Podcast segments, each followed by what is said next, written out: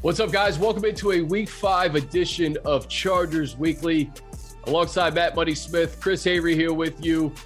Chargers three and one, and you know I know they prepared and I know that they were ready to play, but I don't think they would have won without the air drum by Matt Money Smith to kick off Monday Night Football. I, I just talked to you about it. I promise you, I think that that set the tone for the night, Money. You know what? Uh, as I said off off camera after DJ was like, "Hey, dude, the uh, the video's got 190,000 views after about 15 minutes uh, when he had posted it." I said, "Look, I'm your monkey, DJ. You tell the monkey to dance, the monkey dances. That's how this thing works." And uh, happy we could set the tone, and the Chargers could piggyback on our popularity and deliver something else that the people wanted to consume on Monday night. Coincidentally, I'm wearing DJ's Move the Stick oh, yeah? shirt. Go That's go right. to his uh, go to his Twitter account. I think it's approaching a million views now. We have we have local yeah. stations around the country asking for permission to use it. I mean, it, it, was it was quite the scene. I thought Justin Herbert was going to be center stage Monday night. It was Matt Money Smith. Yeah, well, you know, some of us can air drum better than others, and when you see exceptional air drumming, you can't help but consume it, appreciate it, and share it with the rest of the world. And uh, I'm happy I could play my little part. Buddy, how, how fun was Monday night, especially to, to go up 21 nothing and really make a statement in the AFC West. You come off beating the Chiefs and then you say, okay, three straight touchdowns against the Raiders. Yeah, look, um, I'm not going to hide it. It's these are the games I want the Chargers to win more than any other. The two every year, you know, beat the Raiders. It's I feel Raider week. I feel it in the players. I feel it from the fans uh, as as the play-by-play voice of the Chargers radio broadcast. I feel it too. You know, I hate the Raiders. You know, in turn when when they face and I, and I'll qualify that when they face the Chargers, there is a different vibe to the opponent. There just is, and I think it it permeates the organization, the fan base. I embrace it. I love rivalries. I love that Joey Bosa got. I love that Derek Carr got after the Chargers and talking about home games in San Diego and home games in LA. And this is our time. I love planting those nefarious seeds. And I love Joey Bosa going right back at him and uh, and saying, "Hey, look, he got shook, and we love getting him. Sh- it's great." And you know, I don't love Derek Carr feeling like he's got to puff his chest out and come back at Joey. You know, what's the old saying? When you lose, say nothing. When you win, say less. Um, you know, wear the loss. Just get back and, and roll with your guys. And they're the only ones that matter to you, DC. But now he had to go back. So now we've got this week 18, 17th game of the season to look forward to. So, yeah, to say I enjoyed it would be an understatement. I thoroughly enjoyed that game. And you know what? I like that the Raiders made a comeback and made it interesting. And it got a little tense there in the third quarter. There was great energy at SoFi Stadium all night. I mean, it really was a good freaking time. It was a lot of fun. I agree with you 100%. I, I love that Carr said what he said, and I love that Joey went back at him. This game hasn't meant anything in almost 20 years, money. So, to, right. you know, you talk to guys like LT and, and Shawne Merriman, they hate the Raiders. They love beating the Raiders. And to have this rivalry kind of mean something, I know it's early in the year, but, you know, Raiders were 3 and 0, Chargers 2 and 1. I, remember growing up when it was Redskins Cowboys, and the we want Dallas chant. I mean, that's the type of stuff throughout the week that gets fans engaged, excited. Um, the hugs in the in the in the lower bowl when you score a touchdown. I mean, I, I I, really felt like it was almost a little bit of throwback football on Monday night, just because of the the talk leading up to it and the, the way the the Chargers responded to beating the Chiefs and and really taking this game uh, really seriously when it comes to wanting to beat the Raiders. Yeah, look, I think uh, uh, I echo everything you say. I, I just want to make one additional point because I go back to last year. There were no fans in the stadium, so depending on what the television put on the broadcast, I don't know if fans saw it, but you know, in the game that the Chargers we thought won because the Parham catch was signal touchdown, and they're celebrating. Uh, you know, the Raiders are starting to get shaky and fall apart a little bit after this nice start, and their playoff hopes are starting to come into, you know, getting a little blurry now after being pretty clear focus. Uh, a lot of people thought they were going to make the playoffs last year, so that would have been a huge punch for them to take at that time. So, understandably, the Chargers are celebrating in the end zone.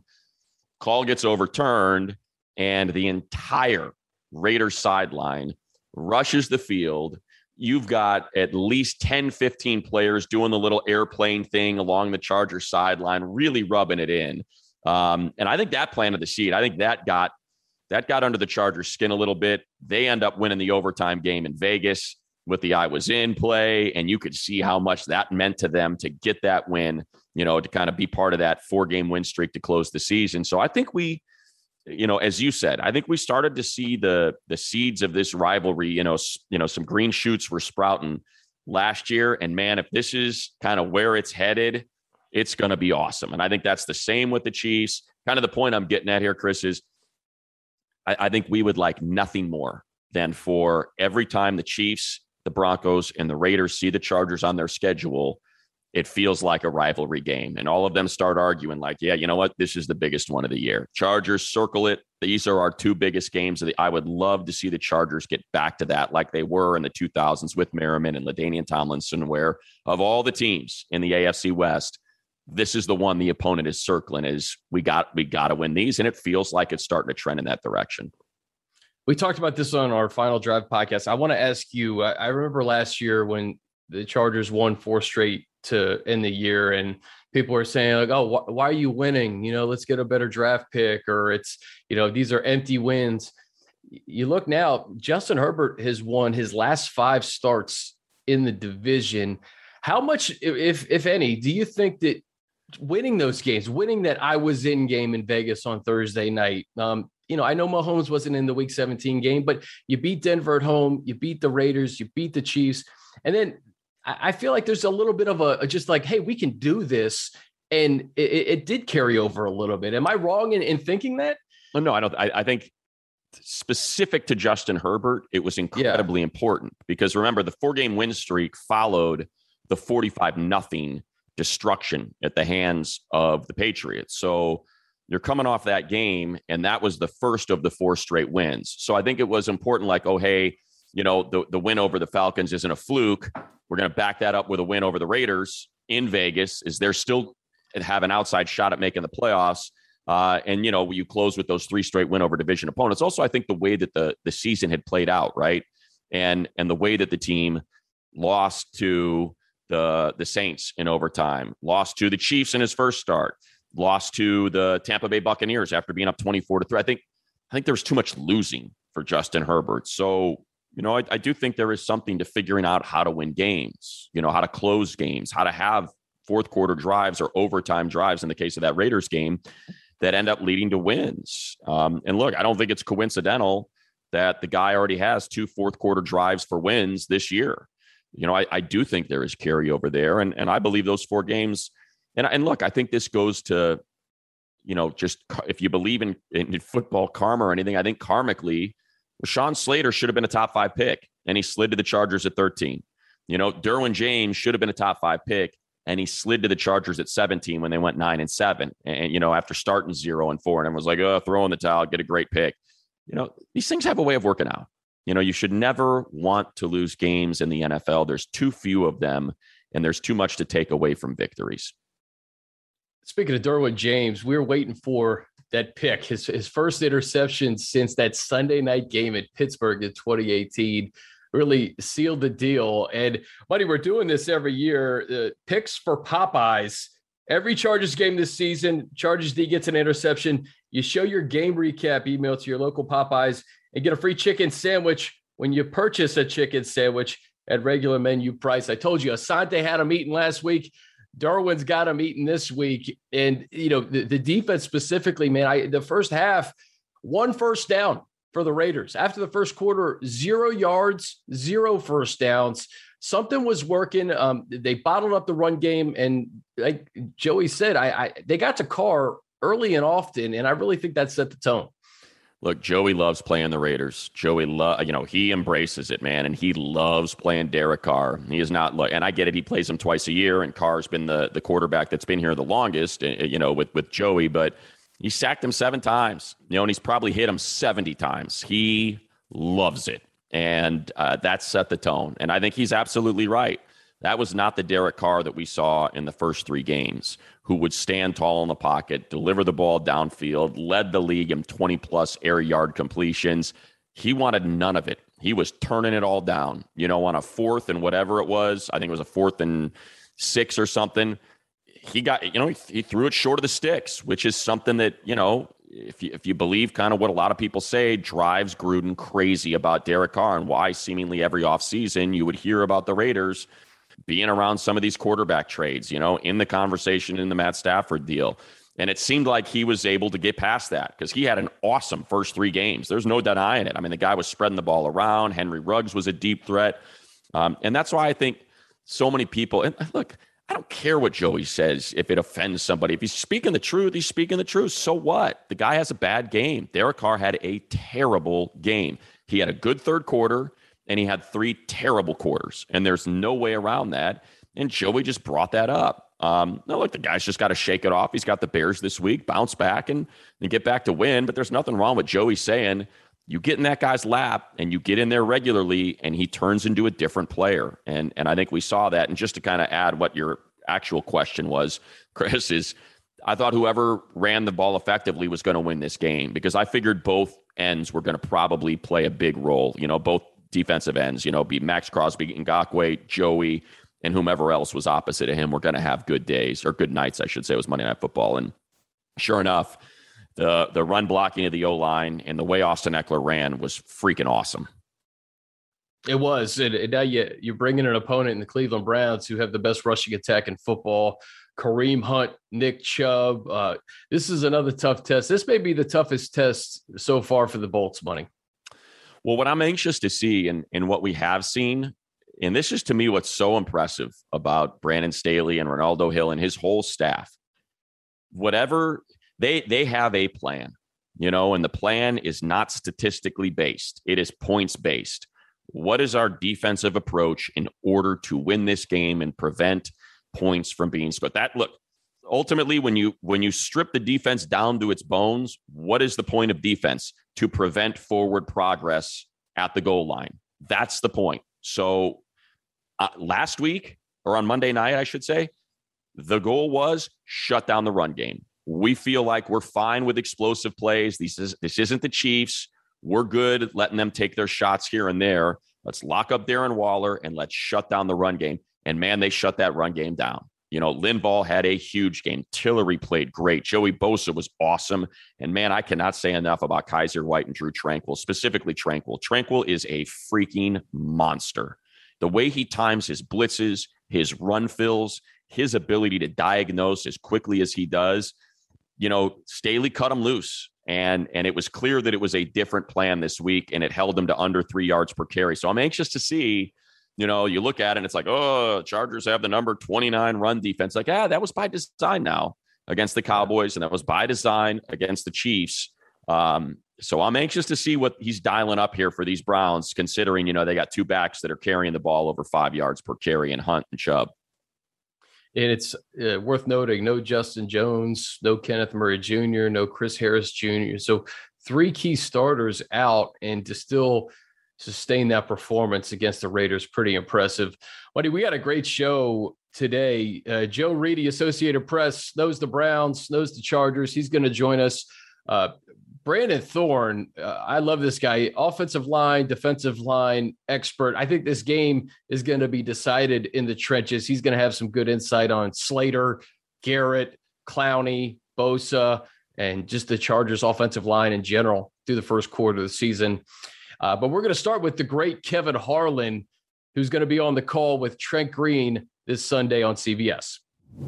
Well, buddy, it's always a treat when Kevin Harlan's on the call. We get him back to back. And, and Kevin, what a big game early in the season. The Browns coming to SoFi Stadium, a battle of 3 1 teams. Well, I think it's one of the best games on the schedule. Um, we love doing up and coming emerging teams, and certainly the Chargers have kind of been in that position now for the last year since Justin's arrived, and uh, now there's a new coach, and um, uh, just a, a, stellar roster and a wonderful team and uh, some terrific wins. The one in Kansas City was great.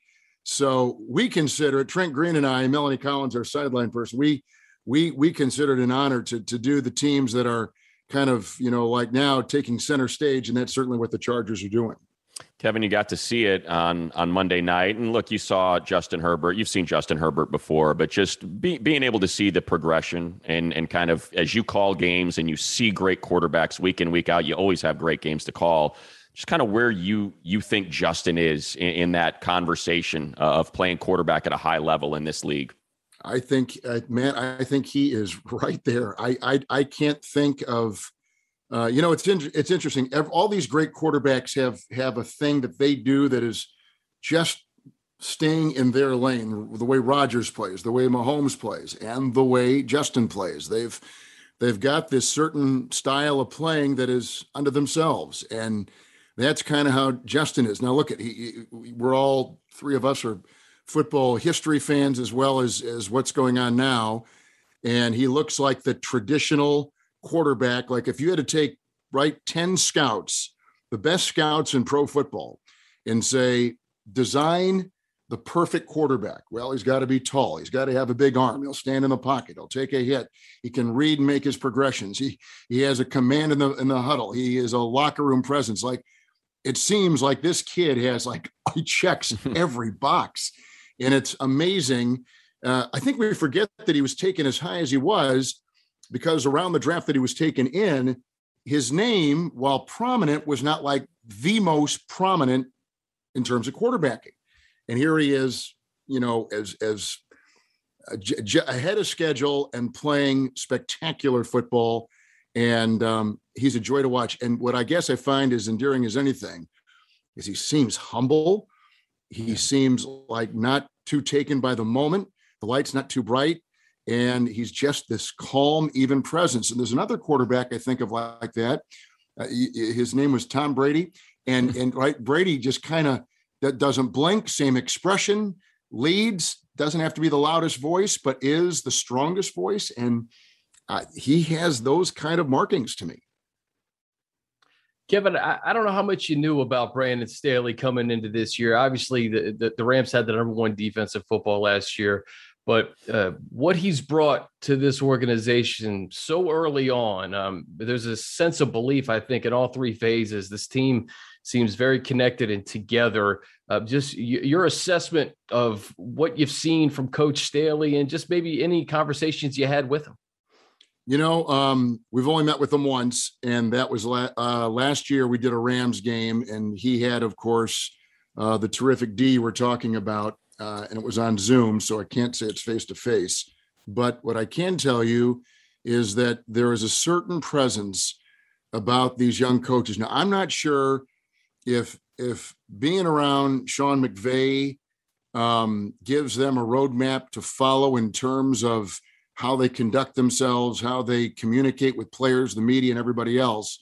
But Matt LaFleur and and certainly Brandon have got that that quality that when they walk in a room or that when they enter a a situation you know all of a sudden that you know this guy is someone uh, you know of prominence of talent of of high regard i heard him the other day with dan patrick and um, he like his quarterback comes across very humble and not too taken by the moment secure and confident with a nice, easy way about him. And certainly what he does on the field with X's and O's and defense um, is carrying over. Uh, it's interesting. He had and Sue and Ramsey, and now he's got uh, Bosa and he's got Derwin, right? So he's got like these, I don't know if you call them bookends or what, uh, top and bottom, what front and back, whatever, how, but, he, but he's got these two important components you know, when you got someone who can shut down a quarter of the field and an edge rusher, those are two big important things to notch, and he has done that again. Um, and as you two do know, when you get momentum in this league, it is it is very hard to stop it, and it's imposing a lot of times, and you find ways. And I just get that sense with the Chargers. The division's not too big, the city's not too big, the stadium isn't too awe-inspiring they're just playing football and and believing in what the other's doing and confidence and and um, they they just have a, a, momentum right now that I think will last throughout the season. You know, Kevin, uh, oftentimes for whatever reason, we like to make comparisons of players to cars. But for the sake of this conversation, I'm going to ask you to do it to boats. If if you had to describe Myles Garrett as a boat, what kind of boat would he be? I think he'd be about a uh, about a um, he'd be a formula. He would be one of those things with so much power, an, an engine that wouldn't stop that uh, he could slice through any kind of wave or water or weather and and uh, and make it work. He just has a uh, he he he is a lot of things. First of all, he's he's very bright, thoughtful, and introspective. And I think you mentioned you know like history and and and the league and and the great edge rushers before him. He has a wonderful uh, feel for that. The other day we talked to him and we asked him if he watches tape on other current and past defensive ends, edge rushers, pocket pressure guys, and and he mentioned uh, the Joey Bosa's, but he also went back and talked about like the Carl Ellers and and the Bruce Smiths. So this is a guy who is number one overall pick, um, big money player, and has uh, the the prominent headline role on that Cleveland defense, which is as good as any in football, and yet goes about his business as a business. He is very, um, uh, you know, into angles and uh, how he comes out of the chute and what his other guys in the line are supposed to do and how he needs to adapt his play to what others do well and always studying who's across the line left tackles or right tackles they'll move him around a little bit and he has a book that he keeps on all these guys now he's going up against a rookie this week which will be fun mm-hmm and and uh, I love that kid by the way. He's he's a wonderful young player and going to be a great tackle in this league. But Myles Garrett is a game changer, and even when he is not getting the quarterback, he is pressuring it so the times now are are off rhythm, and quarterbacks are forced to move their platform, and um, it just he is just a uh, uh he, he's a, a guy that falls in line with the movement of the defense. So if he knows that the pressure is going to be geared toward the middle on a particular play, he knows now that his assignment may be changed, but he'll do it the best he possibly can do. And guys like that are unselfish, realize where they stand and how important they are, but just go about trying to be the best for their teammates. And they've got a tough defensive line. Matt, yeah. I'm sure, Chris, you guys have studied the line. This is this defense is not a this is no one's uh, day in the park. They are tough and rugged, and that battle in the trenches will be significant on Sunday. Kevin, you said something in an interview with me a few years ago that, that's always stuck with me in when it comes to just September football. It's like you almost throw out the first quarter of the season because we're trying to figure everything out. Tackling sloppy, there's penalties, teams don't necessarily know each other that well with all that being said, as we get into October, the fact that the Chargers have a new coaching staff, new schemes, and they're winning. They're three and one. They're two and zero oh in the AFC West, and it looks to be that they're ascending right now. Just how important is it to just kind of figure it out in September as teams really start to gel coming into October and beyond? Well, I believe that uh, for a variety of reasons, Chris. Number one, you know, the lack of hitting in the offseason, the lack of time these staffs have with their players, including a brand new staff, like you said, with the Chargers. And and then even in camp now, you don't hit as much, and guys are not playing as many minutes or snaps in games in the preseason, which are now cut by one down to three. So everything is being trimmed. And so it, it's almost as if um, they're requiring more for the players in terms of being in shape and football ready and knowing the playbook once they step foot on that campus or in the facility for the beginning of training camp, and then uh, using. Unfortunately, it's kind of the way the game is set up in player health, which we all get and appreciate. But uh, learning, uh, you know, a lot about what you're next to, how you're working as a position group, and how you're working as a offense or defense as the month of September goes by. And in the old days, the coaches would tell you, you really don't know what you have until the middle uh, or first portion of October. Now, I think it is truly the middle of October and maybe even a bit beyond. I think you're still wondering how much the rookie has in the tank and what kind of bandwidth they have to maneuver around a new playbook, offensive or defensive. uh, you know, how their body sustains the rigors of an NFL game and its speed and physicality. And, and, and then just the, the, the mental awareness you've got to have, like I said before, of, of, of what's going on and the depth and the way that this game progresses week by week. Week the the the playbook expands, the plays get deeper, the knowledge has to grow with that depth, and there's like all this stuff going on that these young players are required to do to operate in today's NFL, which has never been more complex and, and more diverse in terms of schemes and sub packages and all this stuff going on. So I guess I feel like like until you get you know through those first two months or certainly well into the month of october coaching staffs are still kind of experimenting with with with schemes and, and position groups to figure out where they fit what works best with who and and how they all kind of melt together you get a veteran team that has been together. You know, Green Bay kind of comes to mind. Others, um, you know, Kansas City's basically said, although they got a brand new offensive line, as you guys saw, yeah. you know, a couple weeks ago. Um, you know, they're they're still trying to figure things out. Even the best of the best are constantly evolving. So, I guess that's what we love about the game. It, it, there's something new every week. Uh, things can happen over the course of a week, which can change the direction of a Sunday game and and put you and propel you some way, either plus or minus. I, I I'm I, I guess I guess we're still Chris getting a long-winded answer to your to your question. Just we're, we're still in that mode of really not knowing who you are until the middle of October for sure. Last thing for me, Kevin, and and you know you're always so generous with your time. So I may have asked you before, but I don't think I have. And and and I'm guessing a lot of people listening would would like to know, or maybe I just would like to know. Uh, being a play-by-play guy that that looks up to you and and respects the heck out of what you do and appreciates how you do it.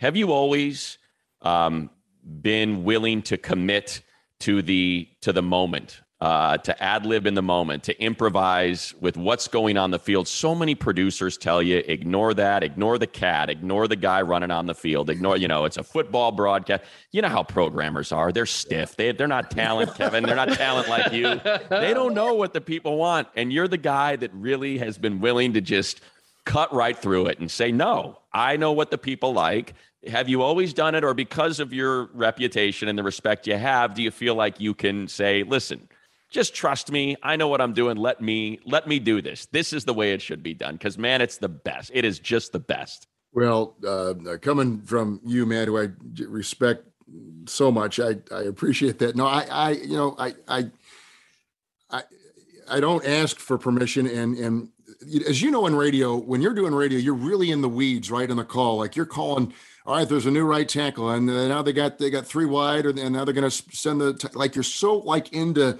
Uh, you know, now they got six in the secondary, and now they only got two in the line. They're going to drop four. You know, like all this right. stuff is going on, right? So these these cats are drunks, or you know, they, they, they're they're operating within the framework of your call. So right. Um, I, I, I don't know, you know, like if a guy runs right through the slot receiver position, as he did, you know, a couple years ago. He, here's a guy. Oh my gosh, he's run right through this. He's on the field and no one's chasing him, and there he goes. And and and uh, no, there there's a, there's definitely a moment of pause. There's a governor in your head that says, okay, uh, dope. Uh, you know, let's let's make sure that. And and listen, it, it's it's. Uh, uh, I, I think I've done my last call of that. I, I may just refer to it just kind of uh, off to the side. Now, I, I, I, I do. I lo- like you, both of you. I respect the business, and I, I love the position that we're into broadcast, and, and just completely feel feel honored every I put on that headset about about calling the NFL and or the NBA, and feeling like you know this is you know there there's so many people that would that would love this job and here i've got it and don't make a mockery of it and don't disrespect it and and so I hope people do take it in the in the in the sense that it is fun and kind of a goofy part of the game, and it's nice to have a little bit of a sideshow. And if no one's being hurt and there's no name, and of course you don't want people running on the field. But I, I guess I, I um, when I after I've said it, I like regret it, and and I just go like, well, oh my should, god, you should not like, regret what it. Have I done? Like, come on, like, yeah, just get a grip. Um, it's so, so, good. Well, you're nice to say that. I, so I appreciate that from you. And I and I, I, like I said, I think you know you do it a couple times, maybe it's okay, and and then after that you just say, yeah, all, yeah. all right, done it. You know, let's move on. Yeah. I tell you what, man, this is such a treat for me. I've always looked up to money in in LA, you know, being here for the last 15 years. And Kevin, you're the best of the best. Um, I, it's so great to see you at SoFi Stadium. We look forward to seeing you on Sunday, and we always know it's a big game when you're in the building. Oh, very kind words, Chris. Thank you, Matt. I I love being on with you guys. We love your new building. It's so wonderful. LA's got two teams. Uh, they're both prominent now in the league. They're in the conversation for amongst the best, and that's great. And they have a quarterback who's going to be here for another 15 years, yeah. like like like this guy. You just know, right? He just has all the markings of a guy that is going to be around. Is going, this is going to be an incredible journey for you two to chronicle and uh, no two better people to do it than you. And and um, but thank you for having me on. Absolutely. I, I, I was out there last Monday.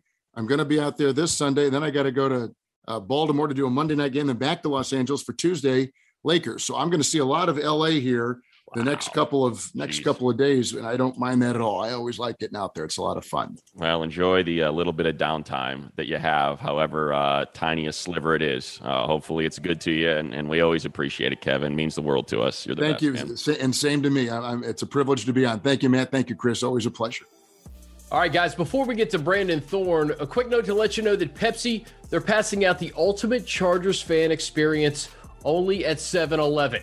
You want to rush in scan the code to enter for a chance to win some awesome prizes. Bolt up with Pepsi. No purchase necessary, must be 18 years or older to enter. Sponsor PepsiCo. For official rules, visit boltupla.com slash 711. All right, buddy, let's bring in Brandon Thorn. And I love visiting with Brandon. Nobody knows the offensive line, the defensive line better. And Brandon, Browns Chargers, probably, I would based on talking to you, probably the two best pass rushers in football sharing the field Sunday. You would agree? Um, definitely up there. Yeah, they're they're among the top five for sure. It's it's going to be fun, and it's I mean it's really because you know Bosa and Myles Garrett. You know, I mean, I don't know if you said pass rushes as a unit or players, but I I do think player wise these are the two best in the game. So yeah, player wise. Okay, gotcha. Yeah, yeah, definitely. I mean, you know, TJ Watt always has a, uh, you know, an argument there. But for me, like in terms of pure skill, I think Myles Garrett and Bosa are kind of the cream of the crop. And then, you know, they also have all the physical ability as well to go with it. But yeah, they're just, they're so much fun to watch. It's going to be awesome. As someone that studies it uh, as extensively as you do, Brandon, have you, is there anything you can do, a team can do to slow down Myles Garrett? Have you seen any team have success against him? Um, I mean, not really in one-on-one situations, but avoiding those, I think, is the the one way to do it. And uh, you could do that in a multitude of different ways. I think some teams do that really well.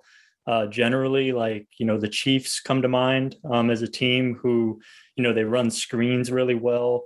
They condense the formations and then put a lot of uh, a lot of bodies around the defensive ends to kind of create a little hesitation pre-snap um, you know, put a tight end over there, slide the protection his way, running back chips, you know, all the creative different ways that you can do it um, to slow down an outside pass rusher specifically, I think need to be done against Garrett, regardless of who your tackles are. Um, and then he also rushes inside as well. He switches sides, he rushes inside over a guard. So that's what makes him so difficult. And a lot of the elite guys is they can move around and play over different guys. So um, you can't eliminate one-on-ones totally but i think there's a lot of different ways that teams uh, do that. And it, it just it, it, it's like a requirement in the game plan when you face Myles garrett. Hey rashawn slater through the first four games playing at really an elite level. I, I don't know if you could assess just the way he's played not just among rookies but uh, among all left tackles in the league brandon yeah, I mean, you know, he's hit the ground running, obviously, and he's, uh, you know, I think his technique is just excellent, um, and I think that's really how he's winning. Um, he's consistent with things like his stance, his footwork, um, his his use of leverage uh, with his hands and his pads are are always kind of in sync and on point. Um, he doesn't put himself in a lot of compromising positions. You know, he's he's just fundamentally sound and I think that that uh, puts them. It's very conducive for success, you know, in, in the run and pass game. But I, I mean, one thing that stood stood out to me is in the run game. um, you know, him getting out in space and leading up to the second and third levels to me has been uh, so fun to watch. And it's, I think, indicative of what you want to see out of a franchise left tackle. You know, a, a guy who can really kind of spearhead the run game in that way. I think that's been really cool to watch. We didn't get to really see that a whole lot at Northwestern.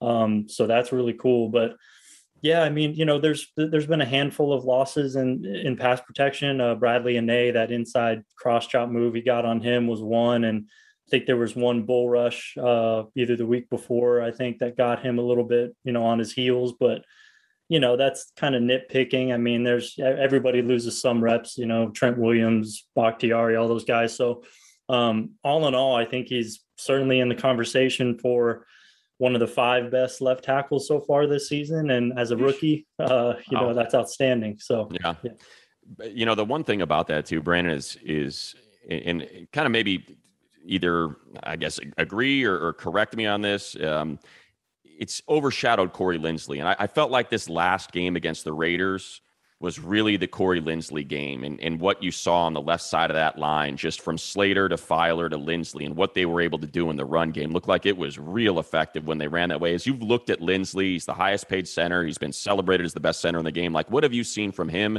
through four games? And I don't know, did it feel to you like maybe he took a step in this game against the Raiders? It just it felt like his presence was there a little bit more than in the first three.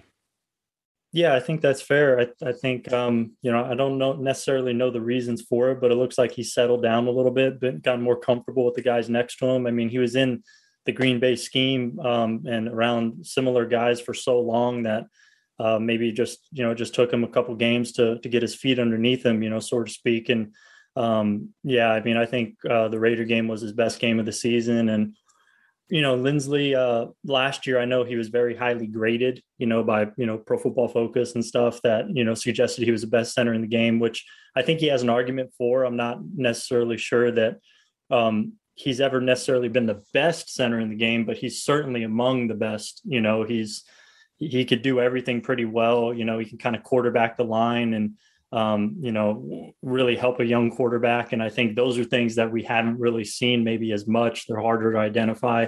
So I think that's a huge part of his value. And then the, just the stuff in the zone run game specifically, you know, he's just really good as a zone run blocker. And we saw a lot of that um, last week. The run game in general, though, I think it's just been, uh, especially last week too, but just impressive the way that the guys have worked together on double teams and stuff like that. Um, yeah, it's it's been fun to watch. Um, but yeah, Linsley, you know, he's a stud. He's he's uh he's a good player. I'm excited to to watch him the rest of the year. But it was it was an encouraging performance because I do think there was some improvement there. Brandon, uh, you have some great film breakdowns on YouTube. I know week two you broke down both lines of the Cowboys and, and Chargers, and obviously Joey Bosa was was in there. Joey was wrecking the game on Monday night. Uh, what have you seen from him early on? Especially this is a new scheme for him, this Brandon Staley defense. Uh, how would you assess the way Joey has played, uh, specifically uh, this past Monday night? Man, uh, to me, it's you know more of the same stuff. You know, I mean that that big sack that he had, you know, was using his signature side scissors move that Larry Johnson, the defensive line coach at Ohio State, teaches his guys and it seems like Joey is the poster child for what it should look like. And uh, that move is just it's lethal, you know, because he, he he gets guys to stop their feet and then he just hits that little double swipe side scissors move to knock down their hand and he wins the corner. And he has such good ability to turn the corner and get his hips around blockers. Um, it's just uncanny. And you know he's doing that again this year. He can rush from inside.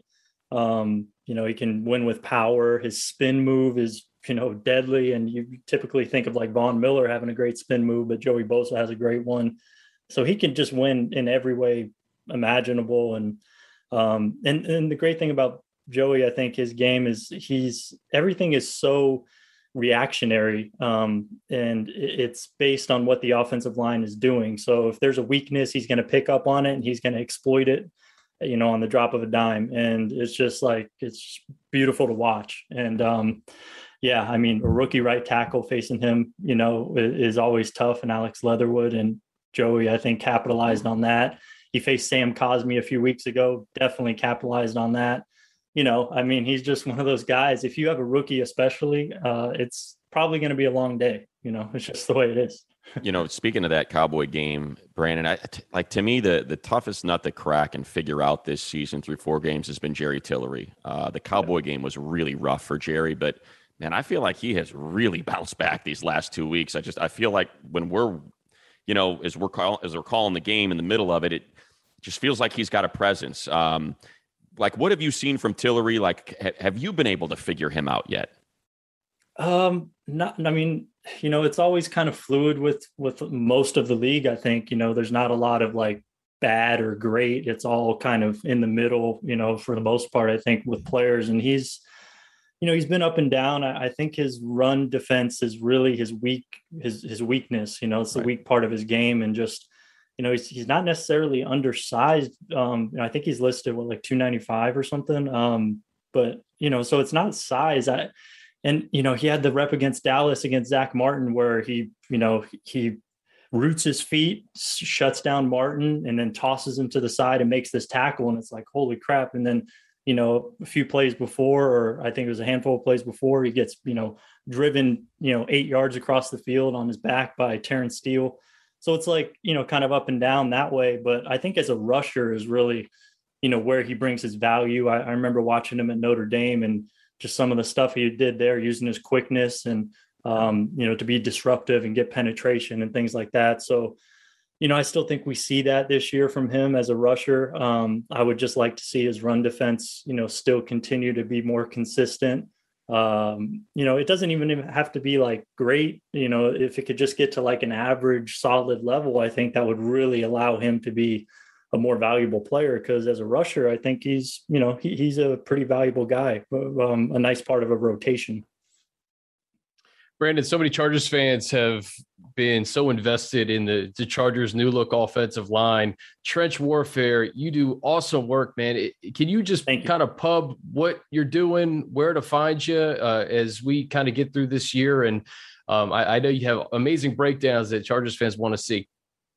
Yeah, sure. So you can uh, visit my website. It's uh, trenchwarfare.substack.com and that's a newsletter. Uh, when you sign up, um, all my content will be delivered to your inbox. Um, I have a free version and a subscription version, so um, just different work there um, that you can get. Uh, so I'm doing a lot of film breakdowns now that um, people have liked, uh, and I really love doing those. I just came out with a big project called the True Sack Rate, which um, I chart every sack in the NFL and I basically assign a value to it if it's high quality, low quality, clean up coverage. And it's a tool to evaluate pass rushers, I think. Um, and uh, so I just came up with that. Uh, that, that just published today. So that's going to be ongoing, updated every week. So between that and the film rooms, you can find all my stuff there. And then I do stuff for other places as well. I evaluate I evaluate college offensive linemen for a Bleacher Report. So um, yeah, just got my hand in a few different places, but trench warfare is the main spot. I got to finish up with this real quick, Brandon, for people that uh, that are listening and trying to picture you in their mind's eye uh, as you're cutting up all the film and you're doing all your work. I'm trying to wrap my brain around what's playing in the background, and I can't decide if it's if it's like Napalm Death level thrash metal, if it's maybe a step below that, it's like Pantera level um, or if it's maybe just a little bit below, or is it punk rock? Like, are you in the, are you in maybe like the hardcore lane with like circle jerks and that sort of stuff? Like, what, what's playing in the background when you're doing all your film work when you're listening to music? Oh man, honestly, I listen to a lot of podcasts, so that's primarily no how. Yeah, yeah. I mean, podcast is the main way. If I listen to music, honestly, I mean, you know, I I grew up in California and Florida, and I mean, like old school R and B. I mean, Jeez, it could not have been it. more off. That's it. it. not have been more like. That are you like, like, talking like like Al B. Sure, like that kind no, of old no, school? like Jagged Edge. Okay. Um, this is know. like Daniel Jeremiah's style, you know, like exactly. when he breaks that is DJ. Film. Yeah, D- exactly. That is yeah, DJ I mean, style. I, you know, I grew up on a lot of that stuff, and I, I just, I still, I, I could put it on, and I feel good, and I'm there. We go. You know, I can get into the zone on that. I mean, hardcore rock that's not if i'm at the gym maybe but okay watching film see uh, I'm this guy sure. judging the book by its cover. You, you, look like the bass player from Staind or something like that, you know. but that is that is not the case as far as your musical taste go. That's funny. Listening to the Keith Sweat. Exactly. Yeah, I mean, I'll do Keith Sweat. I mean, there, right. there's a gosh, genuine. Yeah. Oh yeah. See, I'm a little bit older, so I'm like digging back into like Troop and you know, but yeah, love it. Yeah. Yeah. Beautiful. The image in Money's mind uh, changed very quickly. When oh yeah, and, you know, I had a, I had a feeling that was going to happen too. I was like, I know how this ends. I, I know this is going to make a fool of me because this is how it always works with me. That's great. That's Thank awesome. you, Brandon. Oh yeah, Brandon, you're awesome, dude. We had a we had a blast earlier this year, and uh, would love to have you back as we continue to kind of check out this Chargers offensive line and see how they gel throughout the year. Absolutely, just let me know. All right, buddy. Let's bring in our guy Joe Reedy, Associated Press, and I think most people know this. Joe is an Ohio football man, so he's he's very uh, well versed in the Bengals and Browns, and he also covers the Chargers. Joe, appreciate your time, man. No problem. Uh, you know, it's it it's AFC North year with uh, Browns and Bengals, uh, the once every three year cycle where uh, you guys get to make the uh, trip at least one time to Ohio, but uh, this time Ohio comes here. From what um, don't know how close of tabs you're keeping on on the two teams, uh, Joe. But when you look at this Browns team and you think about how long it's taken to get to this point, all the draft capital uh, that they have invested, are you are you at all surprised that they are where they are right now? Uh, th- this to me looks like the best roster top to bottom in the NFL and in the AFC, perhaps if you just go depth included. Um, I don't know if there's a better one out there. It's taken a long time and a a whole lot of draft capital. Um, they finally got the right GM head coach combination, which is important. Andrew Berry and uh, Kevin Stefanski. Back in uh, after 2018 and 2000, going into that, Kevin Stefanski was the finalist. Um, you know, with under the John Dorsey uh, reign and everything, that didn't work out. They decided to keep Freddie Kitchens from within, and then when 2019 was disappointing. They decided to uh, go in another direction again.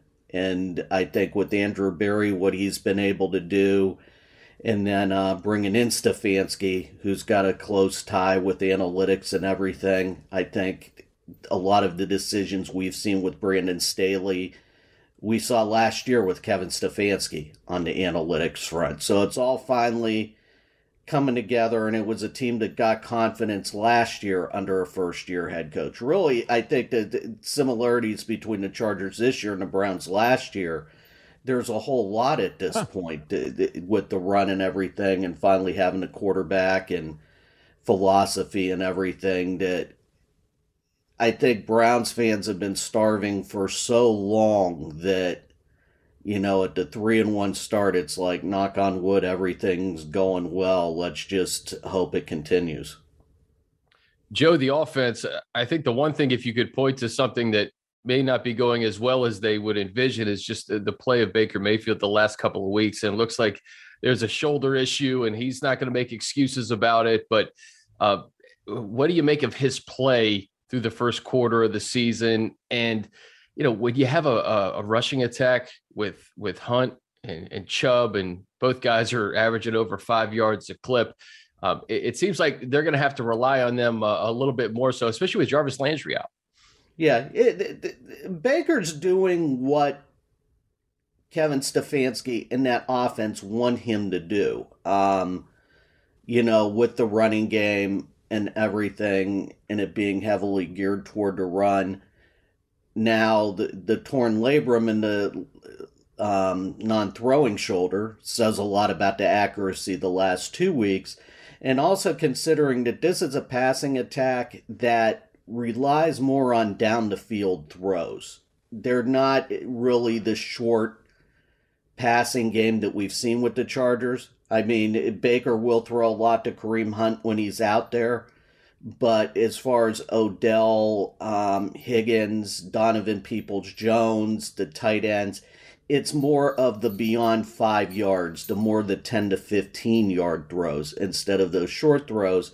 And, and the accuracy is going to go down. The one other area that Baker has a huge benefit too is he's got a great offensive line now. I think I saw in Pro Football Talk yeah. that um, two or three members of that offensive line are on the all uh, after four games first team. So that helps. But I think the interesting thing too is with the with the number of quarterbacks the Browns have had throughout the years, and it, it kind of when you look at number of quarterbacks and the people with the jerseys with the quarterbacks names, they haven't had to resurrect that for the last three years since the Browns have had starting stability. Baker still among the among the Browns fan base gets a whole lot of criticism and it's an important year for him because they're trying to figure out whether to give him a long-term extension or not. So Baker maybe not as much in the national spotlight, but certainly in the Cleveland spotlight. There there is a lot of uh, focus on him just trying to figure out if he is the guy who deserves that large contract, and I'm sure that's wearing on him as well. When you um, when you prep for the game and you're you're watching a lot of you know Browns footage film or I hate saying film, but whatever you know when you're watching the Browns Myles Garrett is just terrifying. I mean, he is an absolute nightmare. Um, the going through his pressures, he's like it truly does things that defy logic. Uh, um, instead of just asking you to celebrate Myles Garrett, I think we can all agree this is someone who might be the best player in the NFL across the board. Um, do you think? Do you think it matters to Justin Herbert?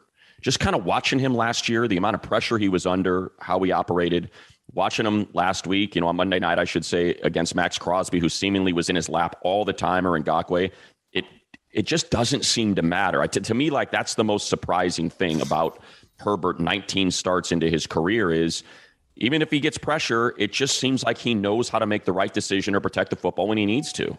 And I think that the, the huge key that we were wondering with this offense, and we finally got that answered this past week, was will the running game begin to thrive? And how does this new offensive line do run blocking? And it very much passed the test on Monday. And and I think the run game did it did a good job too against Washington. It were the thing that I'm wondering because we had Austin at the podium yesterday is it going to be the same game plan with Washington as far as blocking as far as you know, helping out maybe more with max protections, but also will this be the game where Austin is the true running back and doesn't get many opportunities getting the ball out of the backfield? And there's going to be a lot of quick passes. There's going to be a, uh, more quick throws. Mike Williams had one reception on Monday night.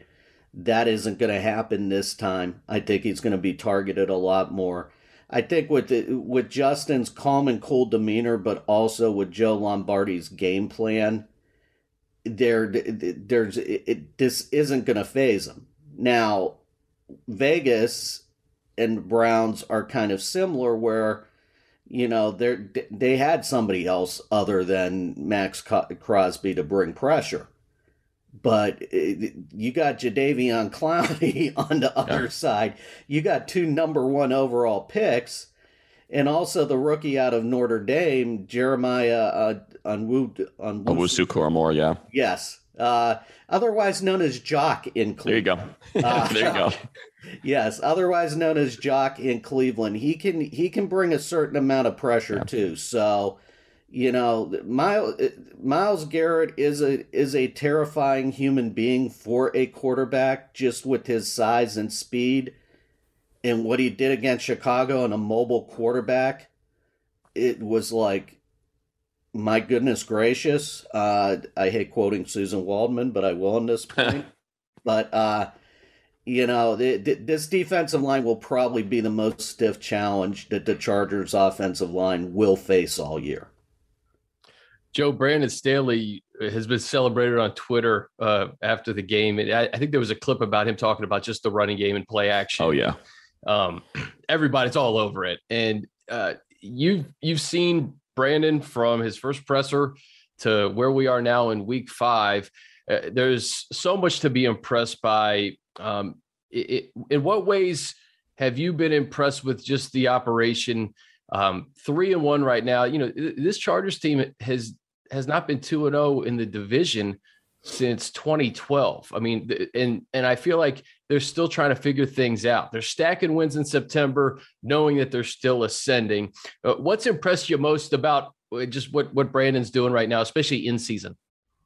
He's got a team. The way he goes about things and the way that he gets it across to the players because I think they talked about the Thursday meetings where, and Brandon talked about this earlier in the year, explaining the philosophy and then getting down to the nitty gritty and stuff. But the fact also that these Thursday meetings, he's getting everybody together to talk about what all three phases are doing. So all 53 or 47 or 48, depending on the roster who who lines up for the game I mean, the kicker knows what the offense is going to do. The kicker knows what the defense is going to do. Everybody has a shared accountability. And this team also just has the confidence that no matter what, things are going to go well. I mean, let's face it, two out of the first three weeks, they took a massive punch in the second half um, with turnovers and what have you defense gets the defense gets the turnover back. Offense scores the game-winning touchdown. We haven't seen that since 2018 the playoff year. And it's just very much right now complementary football because let's face it we saw the first six games before the bye week. Playoff team in washington near playoff team in dallas last year and america's team and fan base and everything. You got to go to Kansas City. Arrowhead's always a challenge. You know, Raiders division game, rivalry, Monday night. And now you've got the two AFC North games, Cleveland and Baltimore, playoff teams back to back. I think everybody thought if you could be over 500, you're playing with house money. If you could get to 2 and 4 at the bye, you were still looking pretty you were still looking pretty good for the more favorable stretch of the schedule. And to be at 3 and 1 right now, I mean, they're they're sitting on a huge st- the good thing they're hitting on, they're sitting on a huge stack of chicks chips. Bad thing, three teams in the AFC North, three teams in the AFC West now are at 3 and 1.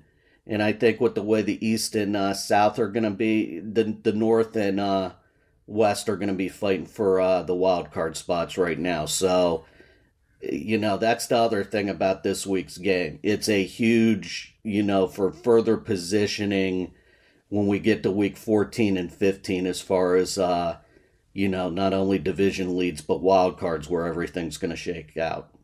Yeah. One of the things that, uh, that we brought up on the broadcast, Joe, is, you know, they're two and zero in division now. And if you go back to the, you know, the, what with the 12 and four year, you know that's why they were a wild card team and and not the the home team through the AFC playoffs. You know they split with the Chiefs, but the Chiefs had a better division record than the Chargers, and they end up. Uh, I think it was a conference record. They had a better conference record than the Chargers, so they end up staying home. So to be two and zero in the division now, um, like you said, through this gauntlet before the bye, um, I, I, think is also a big benefit. We talked so like I don't know if we find ourselves falling into this this habit just because we talk, you know, we see the Chargers every week. So it's not that it becomes old hat, but you're sort of talking about the same thing. So we end up talking about the opponents more. You know, oh, Myles Garrett and man, that offensive line that's been revamped and that running rushing attack.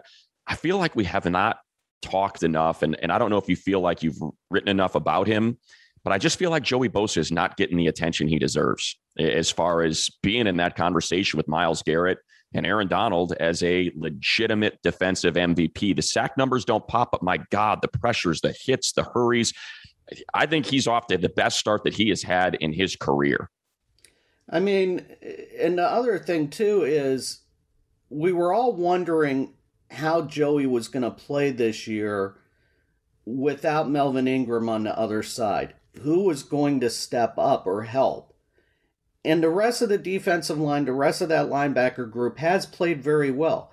But Joey's still getting double and triple teamed and, and is out on an island a lot and still, you know, four games in, two and a half sacks, a number of pressures, number of quarterback hits, and playing what essentially too is a new position for him is kind of that rush linebacker where he's you know, as a stand up part of the time where he's got to drop back into coverage mode uh, part of the time too. And granted, it's granted it's rare is still you know pretty good and and on a new defense too with a ton of different schemes and reading motions and doing adjustments and everything I mean, the guy's the guy's been a certifiable All Pro nearly every year, and this might be his best start so as well too. But I think the other thing too is we saw it last year, and we're kind of seeing it this year too. You've got an individual that I think for the first time is a pro, and maybe going back to Ohio State too, is comfortable in his own skin. I mean. Hmm. From the from 2018 19 Joey approaching the media and reporters and just in general? I don't know, Chris, how he how he's done with you and money and interviews and stuff.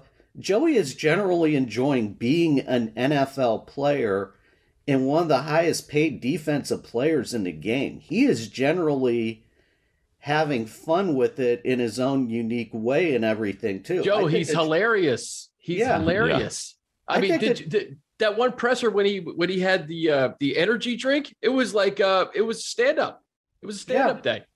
I think that Joey Bosa of 2016 to 19 doesn't go off on the officials like he did Monday night. Yeah. That's a guy that's comfortable in his own skin and is like, you know what? I got them. I'm not. Uh, I'm the second or third highest paid defensive player in the league.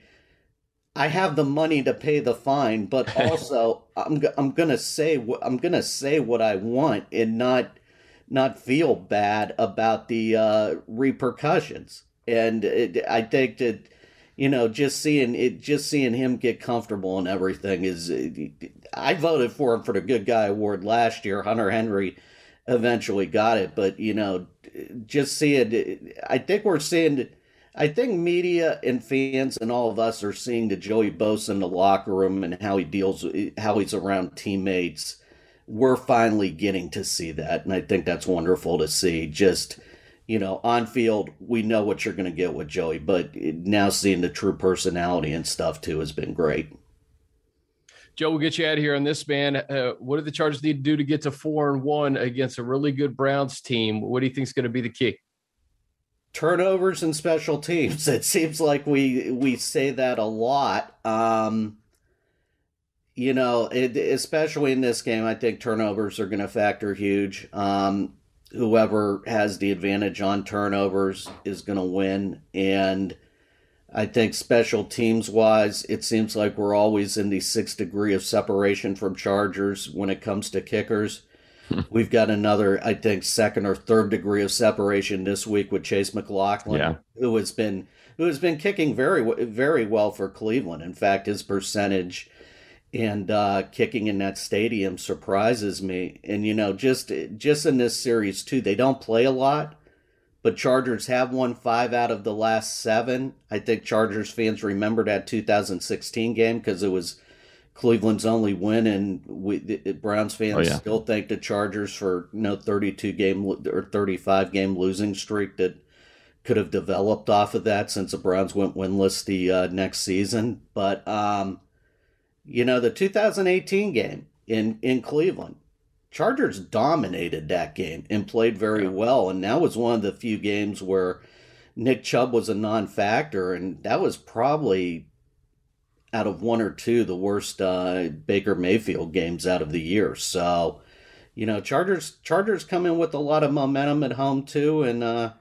I know a lot of uh, California Browns fans and uh, fairly pretty good Northeast Ohio contingent's going to be out here. Not at the level maybe Cowboys or Raiders fans, but uh, it'll also be a more civilized crowd. Let me let me put it that way. The dog pound the dog pound has come civilized. So uh, should be should be fun Sunday afternoon. Looking forward to it. Joe breaking out both sides for us today, buddy. Browns and Chargers. He can do it all. We'll see you at SoFi on Sunday, Joe. Appreciate it, man. No problem. Thank you. Thanks, Joe. All right, buddy. Jam packed show. A lot of good guests, and I, I guess I, I want to close it with with you and just your thoughts and, and your keys to this game as the Chargers try to get to four and one. Well, you know, it seemed like it was a theme with all of our guests, right? To me, this is this is going to be a low scoring game. I think you know, just Joey and and Myles Garrett and these defenses are so good. Um, and uh, Joe Reedy said it. I think it's turnovers, it's special teams. Uh, this to me is not a Chiefs, you know, 30 to 24 or or even, you know, 21 quick ones against the the Raiders. I to me this is going to look a lot like that Vikings game did, you know, that Vikings Browns game did. It's it's going to be tough to come by points. And, you know, I think you take the field goals when they're there, stay aggressive on fourth down, but to me, if points present themselves, go on and get them because I could totally see this being a 2017, 17, 14 style game. Uh, that's going to do it for us. Be sure to download and subscribe to the Chargers Podcast Network, wherever you listen to podcasts. We're on YouTube, we're on Chargers.com, the official Chargers app. Have a great weekend. We hope to see you at SoFi Stadium on Sunday. For the voice of the Chargers, Matt Money Smith, I'm Chris Hayre.